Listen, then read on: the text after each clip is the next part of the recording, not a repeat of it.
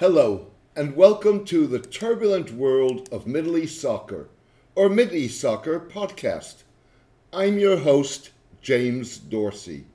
Silent about rising sectarian violence in Pakistan, Gulf states vying for religious soft power risk exposing the limitations of their concepts of an undefined, moderate Islam that is tolerant and endorses pluralism countries like Saudi Arabia, the United Arab Emirates, and Qatar have so far turned a blind eye to mounting sectarian sentiment in Karachi and Punjab province against Shiites and Ahmadis, sects viewed as heretics by conservative Sunni Muslims.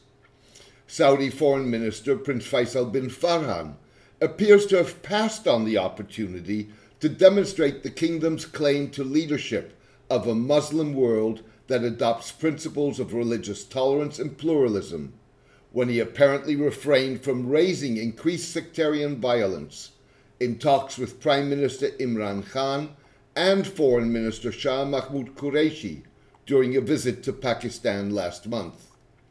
The Gulf states' silence is the latest example of a geopolitics an economics driven refusal to speak out on repression of or discrimination against Muslims in various parts of the world, including China's northwestern province of Xinjiang and India.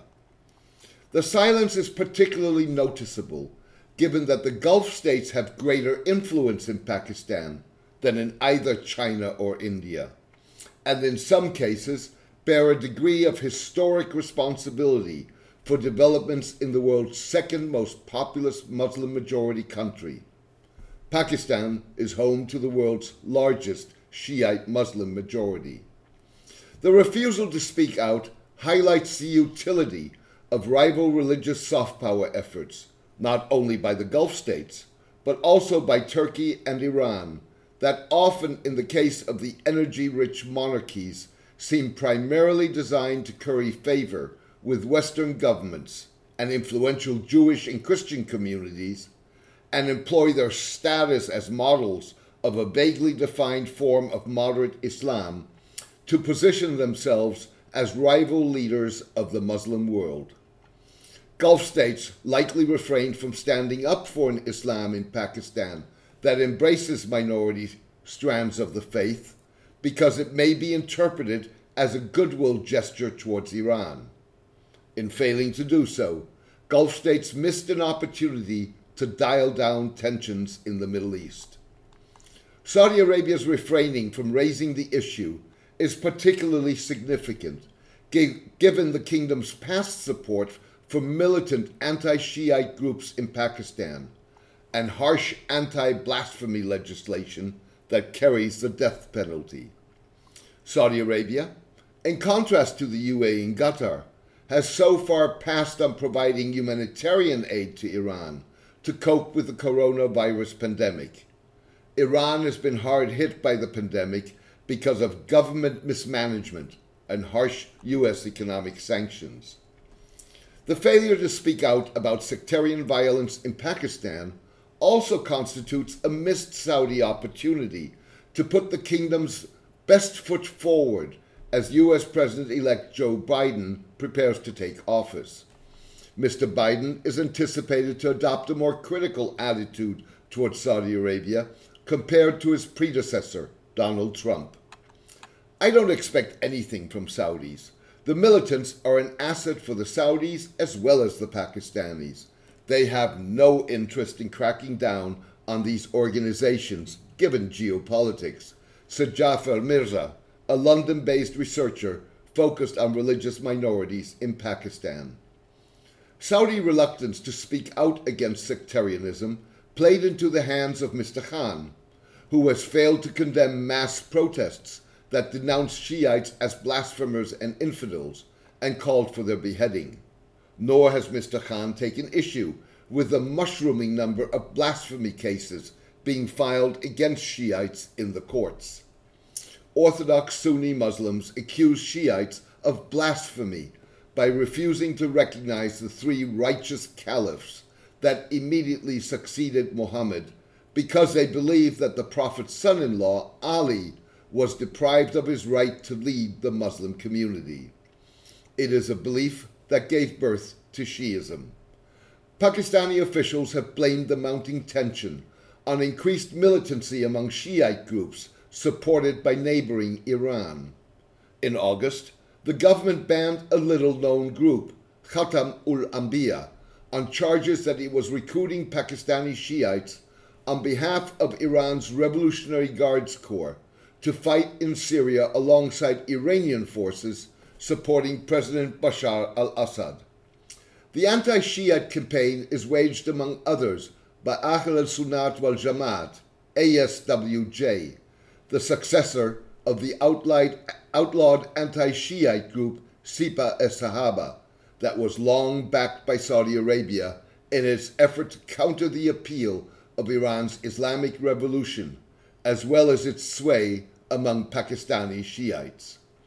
A ban on ASWJ that supported Mr. Khan's Pakistan Tehreek-e-Insaf PTI party in the 2018 election was lifted at the time. Asked in 2016 about Saudi support for his group, ASWJ leader Muhammad Ahmed Ludhianvi said over a lunch of chicken, vegetables, and rice, Some things are natural. It's like when two Pakistanis meet abroad, or someone from Jhang meets another person from Jhang in Karachi. It's natural to be closest to the people with whom we have similarities. We are the biggest anti Shiite movement in Pakistan. Mr. Ludhianvi was invited three years later to attend a Saudi embassy hosted reception in honor of the visiting Imam of the Kaaba in Mecca. Sheikh Dr. Abdullah Awad al Juhani, at a time that the ASWJ leader was calling for the killing of Shiites. A Shiite news network published pictures of an alleged meeting between Saudi ambassador to Pakistan, Nawaf bin Said al Maliki, and Mr. Ludhianvi last September. The rising sectarian tensions in Pakistan raised the specter of the South Asian state becoming again the venue of a low intensity Saudi Iranian war, similar to violence that erupted in the 1980s and 1990s, and in more recent years against Hazara Shiites in the province of Balochistan that borders on Iran. Pakistani Sunni Muslim militants asserted in 2017 that Saudi money was pouring into militant anti Shiite religious seminaries that dot the triangle where the borders of Iran, Pakistan, and Afghanistan meet. Hazara Shiite protesters this week refused to bury 10 coal miners who were kidnapped and executed on Sunday by the Islamic State in a bid to force the government to take responsibility for their protection and bring the perpetrators to justice. Unconvinced by promises made by Interior Minister Sheikh Ahmed Rashid, the protesters demanded that Mr. Khan personally come to talk to them. In response, Mr. Khan tweeted on Wednesday I want to reassure the Hazara families who lost their loved ones that I am cognizant of their suffering and their demands. We are taking steps to prevent such attacks in the future and know our neighbor is instigating this sectarian terrorism. The government, rather than acknowledging the attack as part of a renewed sectarian violence that is not only on the rise but also being further institutionalized, blamed the violence on nationalist Baloch insurgents allegedly supported by India. The government has long sought to counter Baloch nationalism and separatism by supporting militant Sunni Muslim groups in the province militants, believed to be Baloch nationalists, raided a security outpost in the remote Harnai district of Balochistan, killing at least seven paramilitary soldiers and wounding several others days before the latest attack on the Hazaras.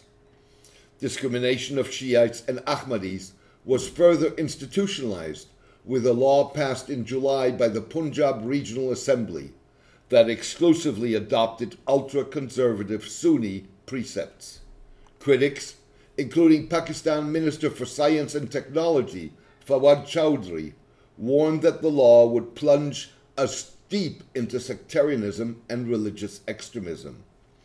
The critics noted that various stipulations of the law, such as the banning of allegedly de- derogatory remarks against holy personages and hate speech, censorship of publications, and the duty to refer to the finality of the Prophet when referring to Prophet Muhammad were already part of earlier legislation. There has been a deafening silence by, by the elite, moderate Sunnis of our country over the increase in prejudice against Shias, wrote a Pakistani Shiite who was considering seeking asylum abroad. He could have said the same thing about major Sunni Muslim contenders for religious soft power in bids to become or cement their status as leaders of the Muslim world. Thank you for joining me today. I hope you enjoyed the podcast. A written version of this podcast is on my blog, The Turbulent World of Middle East Soccer, at mideastsoccer.blogspot.com. Please join me for my next podcast in the coming days. Best wishes for the new year and take care in these trying times.